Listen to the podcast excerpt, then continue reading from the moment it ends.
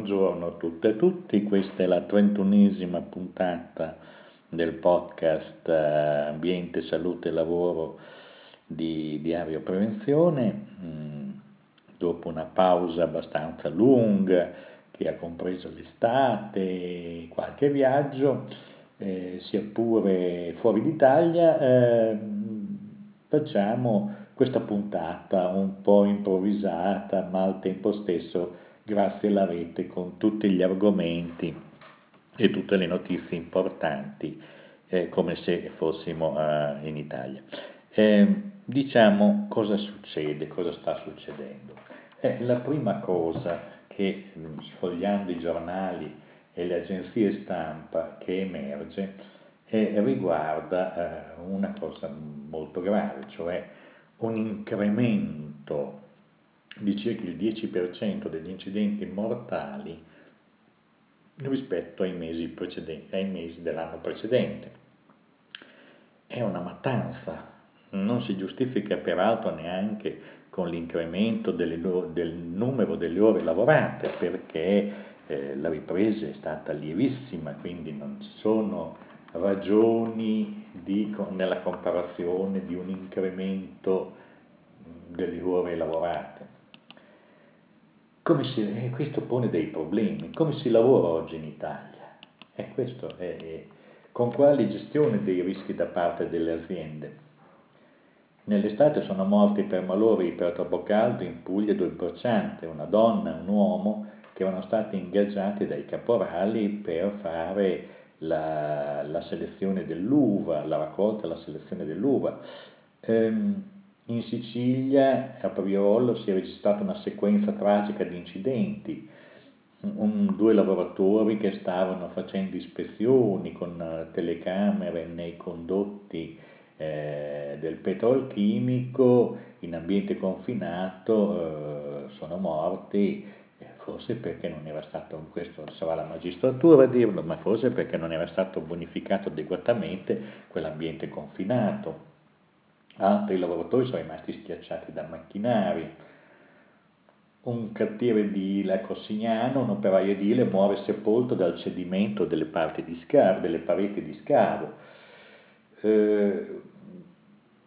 guardate, tutti questi incidenti eh, erano tutti eh, evitabili Oggi c'è una normazione tecnica una normazione formale, diciamo, molto chiara su quali sono le misure che i datori di lavoro devono eh, adottare per, quando, per, gestire i rischi, per l'appunto, perché i rischi devono essere noti, si sa la loro gravità, quale che sia il tipo di lavoro che si svolge e su questi ci sono ormai tecniche di gestione, di prevenzione molto molto sofisticate.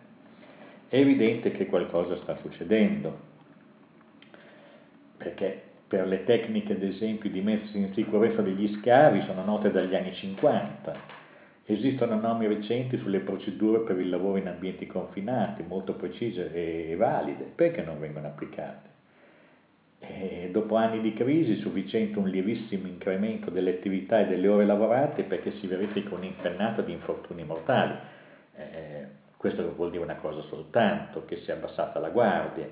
innanzitutto da parte di quelle aziende che in tempi di crisi hanno ritenuto che la gestione accurata dei rischi fosse un optional di lusso da tempi delle vacche grasse.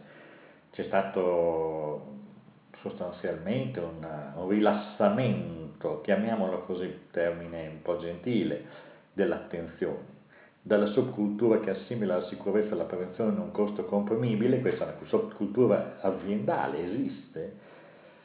eh, oppure nascono poi queste cose qui, oppure dalla, dalle aziende grandi che trasferiscono alle micro aziende che lavorano in appalto al massimo ribasso i lavori più rischiosi. Magari sono pure lavori specializzati, ma vengono svolti da aziende che non hanno la massa critica e, e le strumentazioni per gestirli quindi c'è sempre una responsabilità della stazione appaltante, quel che se ne dica anche rispetto al contesto di sicurezza e alla qualità delle aziende, c'è una specie di eh, prudenza in eligendo che viene spesso dimenticata.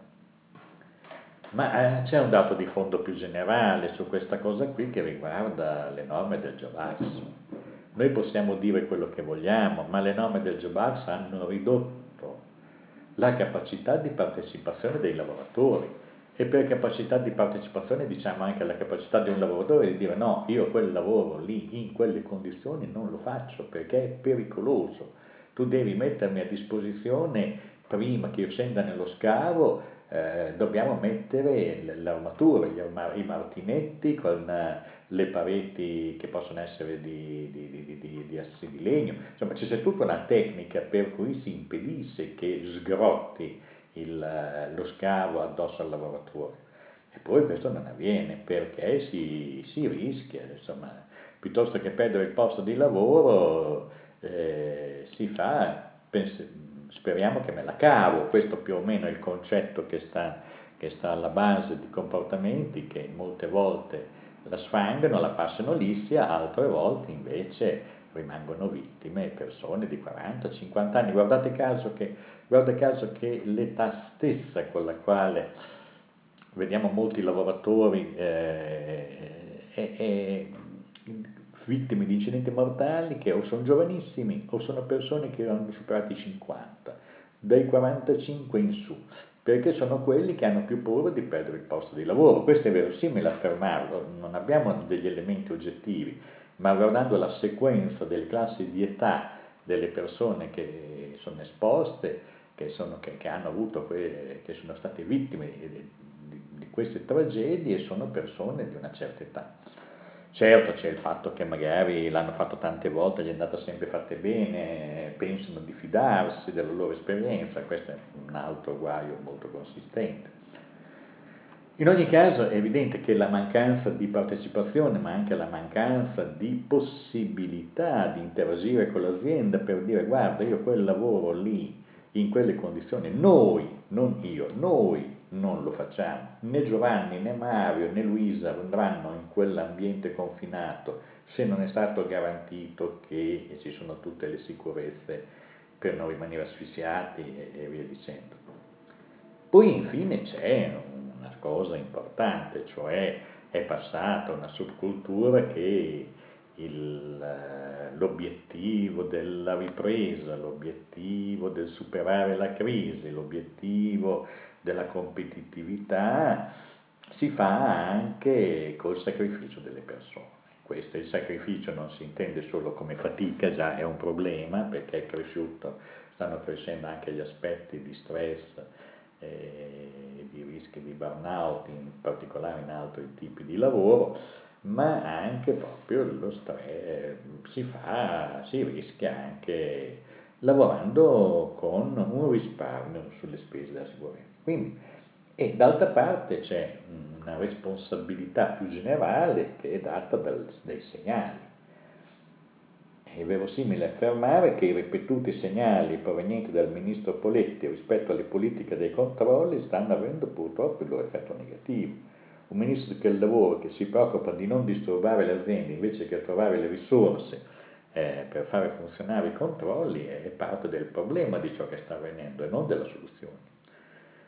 C'è una politica generale del governo che con i tagli lineari della pubblica amministrazione, quelli che sono già avvenuti, sono tanti, e quelli che sono in previsione, quale che sia la struttura proposta dei controlli, stanno riducendo la deterrenza dei controlli verso le aziende. Cioè si fa meno controlli sulla loro regolarità, sulla regolarità del sistema di assunzioni, su, sulla, sulla contribuzione, insomma, sta, eh, se tu sollevi eh, i controlli, li, li, fai capire in sostanza che le aziende possono un po' debordare, derogare, è evidente che eh, il clima non è, non è positivo. Quindi vi sono dei problemi molto complessi e se noi lo vorremmo che ci fosse una ripresa, ma la vorremmo una ripresa che avvenga senza una mattanza dei lavoratori, cioè è stata abbassata la guardia, si sono disattivate molte procedure per la gestione dei rischi perché si riteneva che fossero troppo costose. Bene, nel momento in cui si andrà a una ripresa, e noi lo auspichiamo, del, de, de, dell'attività di produzione, noi rischiamo per davvero una nuova mattanza E questa è una cosa che si può evitare e si deve evitare. Quindi, tutto sommato, eh, questa è anche un po' l'editoriale della newsletter che arriva a circa 7-8 mila persone eh, che la vedono vari, sulle varie piattaforme. Questo è il messaggio che intendevamo lanciare, è un messaggio di attenzione, è un messaggio di preoccupazione perché effettivamente questi segnali, questi indicatori di incremento degli infortuni sono molto consistenti e non vanno presi sotto gamba. Ehm, segnaliamo inoltre una, invece un'associazione molto vivace, eh, la SNOP, Società Nazionale eh, degli Operatori della Prevenzione, che ha svolto a Milano il 18 settembre un su scusate, un seminario su patologie professionali e miglioramento delle notizie sullo stato di salute dei lavoratori, l'occasione dei piani regionali di prevenzione e sono venute fuori molte indicazioni. Lavorare di più sull'analisi dei rischi, ad esempio il rischio chimico da sovraccarico biomeccanico, in modo tale che poi sia più facile riconoscere i lavoratori la malattia professionale, utilizzare appieno la quantità di dati a disposizione, i flussi informativi INAIL regioni, costruire una rete di collegamento con chi effettua la diagnosi clinica strumentale, medici di medicina generale e specialisti, questo è un antico cavallo di battaglia, purtroppo non ha mai avuto molta, molto successo perché, anche perché i medici di base eh, non hanno mai dato un grande aiuto rispetto al nesso tra eh, patologie e lavori eh, ed esposizioni lavorative, ma eh, per il futuro si pensa che questo possa avvenire. Una ricostruzione del nesso con il fattore di rischio è, un processo difficile che richiede per l'appunto un percorso diagnostico molto preciso con eh, medici di medicina generale, specialisti, medici legali quindi c'è un problema sempre più eh, ricorrente che è quello di tutelare i lavoratori già malati che molto spesso si vedono respingere eh, il riconoscimento delle loro patologie. E diciamo, gli obiettivi da inserire nei programmi di prevenzione di regioni e servizi dovrebbero essere far emergere i rischi presenti nel sistema produttivo incrementando l'analisi delle valutazioni del rischio, migliorare l'appropriatezza della diagnosi di malattie professionali, migliorare l'appropriatezza dei programmi di sorveglianza sanitaria, registrare l'efficacia delle misure di prevenzione adottate con un confronto per lavorazioni comparate. Diciamo che non c'è nulla di sostanzialmente nuovo, ma c'è la riconferma di un impegno a una metodologia territoriale radicata al concetto di salute di una popolazione locale che vive certe contraddizioni vedere quali sono gli effetti che hanno le esposizioni dal lavoro sul patrimonio di salute di quella popolazione, ma anche intervenire sulle persone perché abbiano riconosciuti i loro diritti qualora abbiano avuto un danno perché il, residuo, diciamo, il rischio residuale ha prodotto in loro una patologia invalidante. Bene, questa era la SNOP, eh, torniamo adesso a vedere Diamo la segnalazione eh, di un altro seminario importante,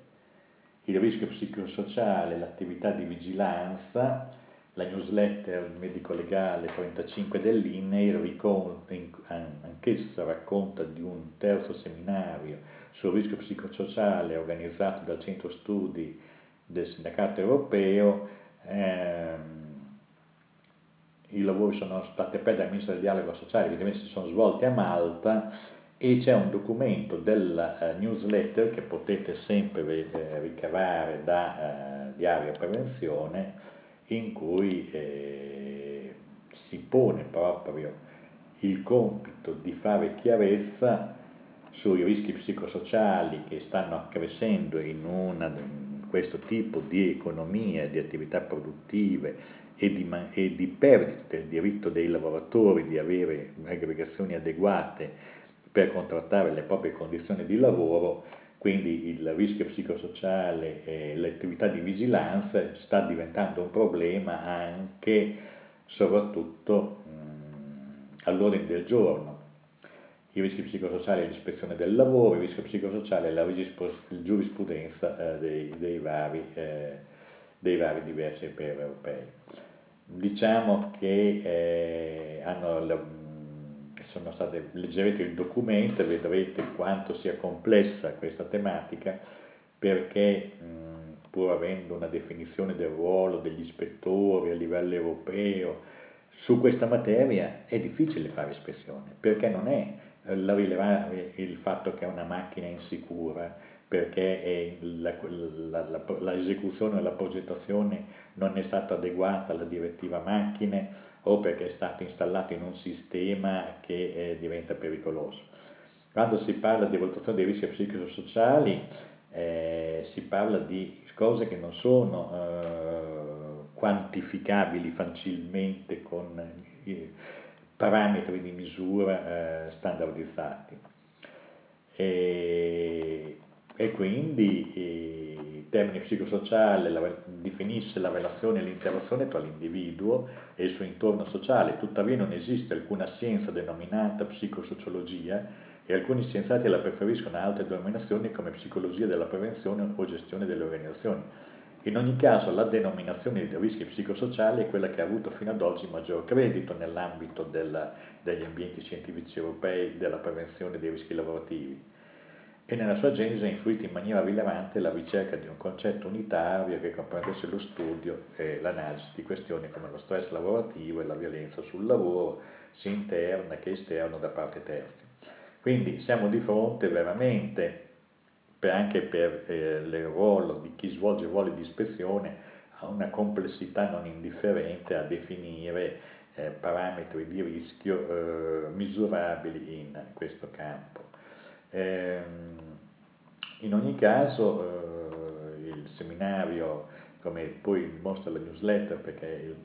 diciamo così siamo a 20 pagine di report, e lo invitiamo a leggerlo per l'appunto eh, sul sito di Diario Prevenzioni, per prevenzione in cui è riportata. Naturalmente per trovare eh, questi materiali andare sotto sempre a, anche se il sito dovrà essere rivisto perché non è visibilissimo,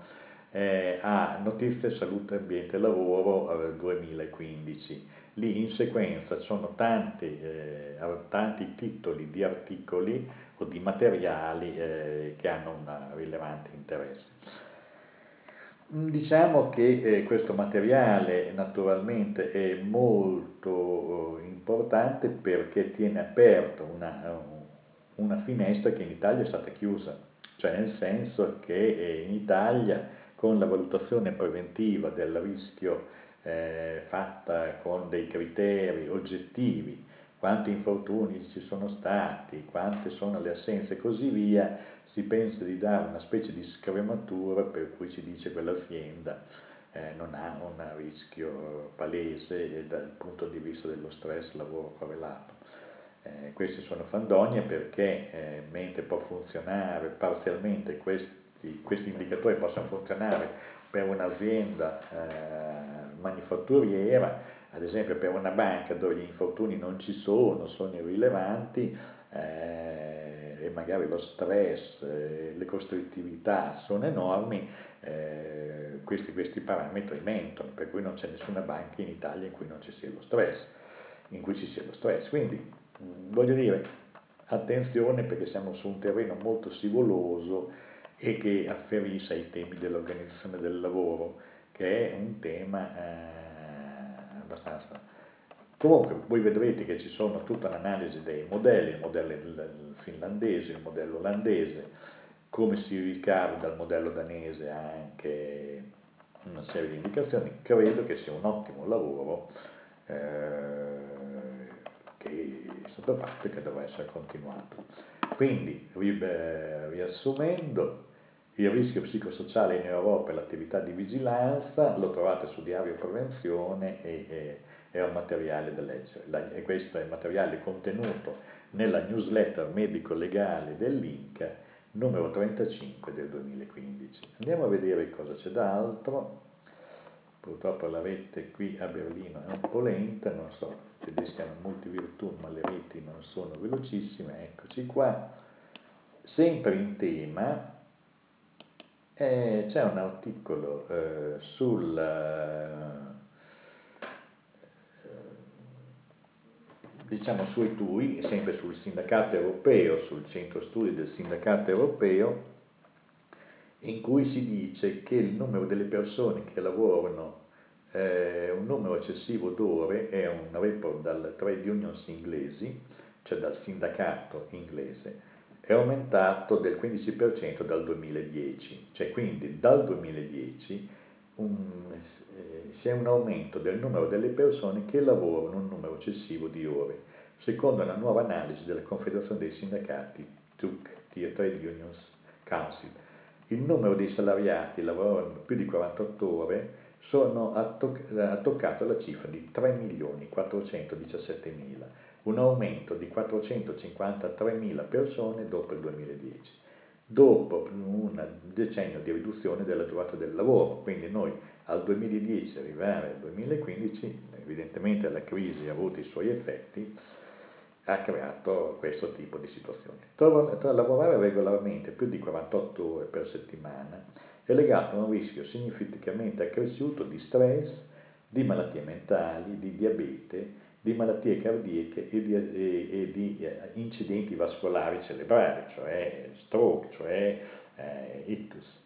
Le malattie causate dall'eccesso di lavoro mettono i servizi di, di sicurezza e salute sotto pressione e hanno un'incidenza importante sui colleghi, gli amici e i parenti delle persone. È evidente che quando una persona ha avuto un guaio tipo uno, stress, tipo uno stroke, tipo un, eh, un ictus o una, grave malattia, è evidente che si crea un problema che si, si, rimbalza a tutte le persone eh, della famiglia. Molte persone effettuano delle ore supplementari non pagate e almeno un milione di persone dichiarano di voler ridurre il loro numero eccessivo di ore di lavoro. Le trade stimano che il governo dovrebbe rivalutare la maniera in cui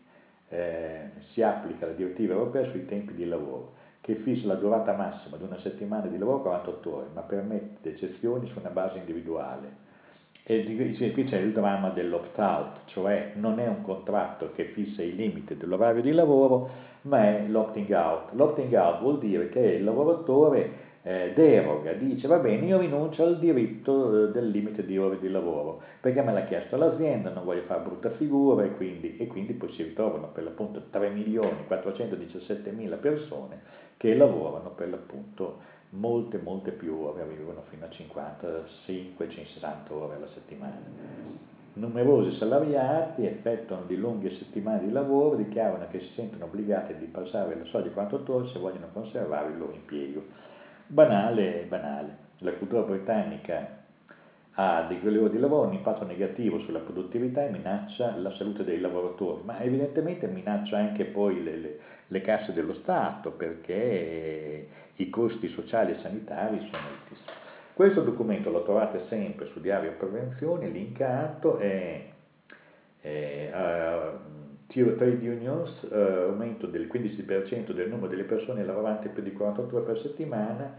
eh, la Gran Bretagna del burnout sta tornando, comunicato di stampa in inglese del 9 settembre, e poi c'è invece un bel numero di Esamag, la rivista dell'Etui, sui tempi di lavoro, eh, eh, che potrete leggere scaricandolo eh, da, da, per l'appunto dal sito di Etui, che qui su Diario Prevenzione è linkato. Andiamo avanti, non possiamo perché siamo già passati 23 minuti. Eh, ecco, vi segnaliamo soltanto che eh, nel 2014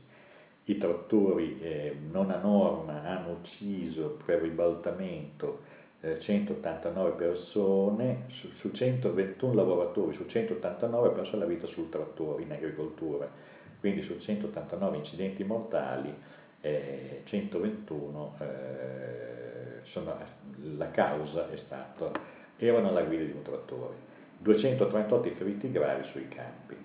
Sono l'Emilia Romagna, la Toscana, il Veneto e il Trentino Alto Adige le regioni con il maggior numero di vittime, ma l'emergenza è ovunque. Eh, serve una riflessione collettiva nella politica che passa attraverso gli organi di sorveglianza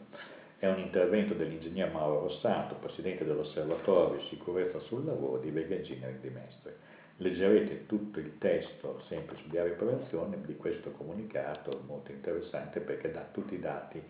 Eh, devo dire che questo osservatorio sta facendo per davvero un lavoro eccellente. C'è poi un piccolo vademecum molto interessante, Salute e Sicurezza negli ospedali, curato da Anna Maria Righi della CGL di Modena e Marco Bottazzi, che eh, sintetizza quali sono le misure di base per non ammalarsi eh, di malattie professionali come malattie di disturbi muscoloscheletrici in particolare, ma anche aspetti infettive eh, nel lavoro ospedaliero lo potete sempre scaricare da Diario Prevenzione. Andiamo a vedere ancora, eh, naturalmente ci sono molti altri eh, articoli che noi non, a, non siamo in grado di eh, leggervi perché sono tantissimi, è stato un mese, più di un mese e mezzo in cui non abbiamo fatto il, il podcast, sappiamo che il podcast viene abbastanza ascoltato, se dopo tre mesi vi siano circa 2-3 mila ascolti in media, quindi vuol dire che anche questo tipo di fruizione delle informazioni sui temi della prevenzione ha eh, un, suo, un suo ragion d'essere. Segnaliamo per il 30 settembre una cosa importante, invecchiamento del lavoro in sanità, il Centro Cultura per la Prevenzione di Milano, questo bravissimi, hanno fatto una cosa straordinaria e io credo che eh, vada dato merito agli amici di Milano, alle persone di valore, i professionisti della SNOP, ai professionisti della, della consulta interassociativa per la prevenzione, di aver costruito veramente un luogo importante, quindi ci sarà questo tipo di... Eh, eh, di, di, di, incontro a Milano. Eh, andiamo avanti. Eh, ci sono altre cose, noi invece vi segnaleremo un articolo che è un po' fuori sacco, eh, diciamo così, eh, riguarda Ecco, su saluteinternazionale.info c'è un articolo molto interessante di... Eh, un attimo solo perché, come dicevamo, anche la Germania che è grandi tecnologie, salvo qualche defiance, ma la rete non è velocissima. Stili di vita, la ricetta neoliberista. Di Angelo Stefanini. E eh, sulla ricetta neoliberista che riguarda per l'appunto, concludiamo questi tre minuti finali della, della, del podcast eh, di questa puntata, proprio ragionando su questo articolo, Stili di vita, la ricetta neoliberista di Angelo Stefanini. Le campagne di educazione di massa continuano a basarsi sul presupposto che la causa ultima delle malattie e l'obiettivo su cui agire risiede nei singoli individui e nelle libere scelte che si compiono. Focalizzarsi sulla responsabilità individuale fornisce un'efficace copertura alle industrie del tabacco, alimentare e di bevande zuccherate e al codice teso a difendere i loro profitti contro la minaccia di regolamentazione e restrizioni eh, governative. La visione dominante della promozione della salute tra gli operatori nel settore sembra rimanere inesorabilmente fossilizzata sul cambiamento dello stile di vita che il singolo individuo è sollecitato a compiere. Cioè, quindi c'è una grande operazione che viene fatta e che dice Stefanini è un'operazione eh, che è abbastanza semplicistica.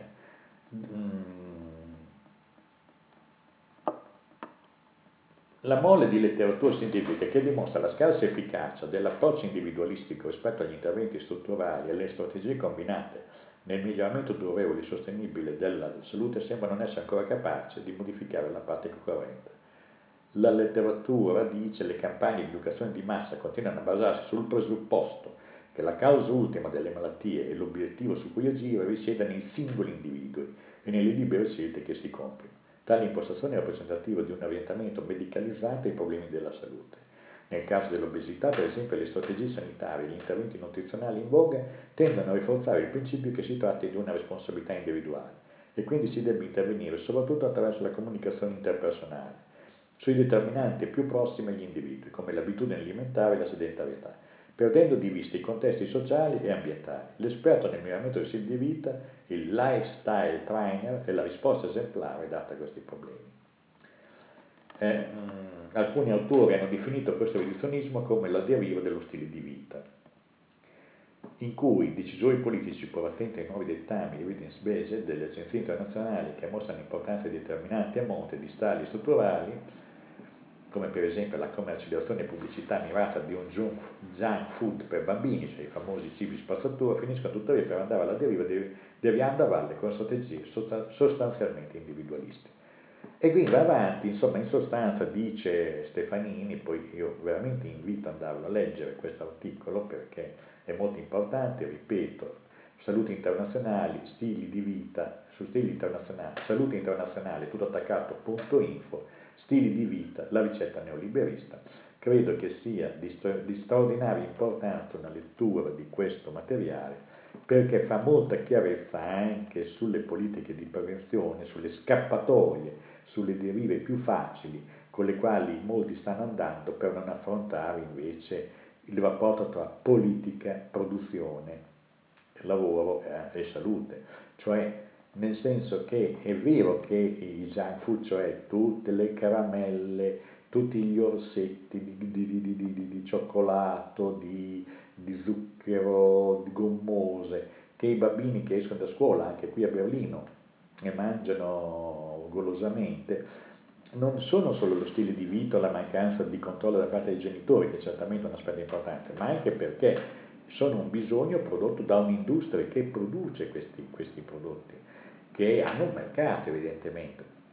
Se poi i bimbi tedeschi, molti sono obesi, eh, lo vedo per le strade, il problema è un problema sicuramente di cultura individuale e personale dei genitori, della famiglia, ma anche un problema di un'offerta sterminata di, di cibi, di spazzatura che, come negli Stati Uniti, ma nella stessa Italia, avvengono. Mm, diciamo, l'articolo è molto lungo, quindi lo, lo andrete a leggere, ci sono anche molti documenti segnalati, quindi per davvero è un materiale che invito alla, alla lettura. Noi con questo numero eh, 31 mh, mm, abbiamo riaperto la fase eh, delle iniziative, sappiamo che eh, molte sono le difficoltà, l'Italia è un paese con molte difficoltà e quindi parlare di prevenzione come abbiamo aperto è più difficile del passato, però eh, prevenzione vuol dire soprattutto informazione corretta, ragionamenti, una cultura che diventa sostanzialmente, è un'esperienza che diventa cultura e diventa sostanzialmente un modo di essere delle persone per, eh, non, per vivere in sicurezza, non ammalarsi, ma al tempo stesso sapendo che questo non è un processo solo individuale, ma anche un processo collettivo e che deriva da scelte politiche eh, che non sono solo riferite agli individui, ma richiedono per l'appunto eh, scelte politiche eh, più generali governative eh, non siamo in una fase facile, ma eh, tenere aperti gli spazi di ragionamento sui temi della prevenzione della salute per noi è una missione. Grazie e risentirci alla prossima eh, puntata.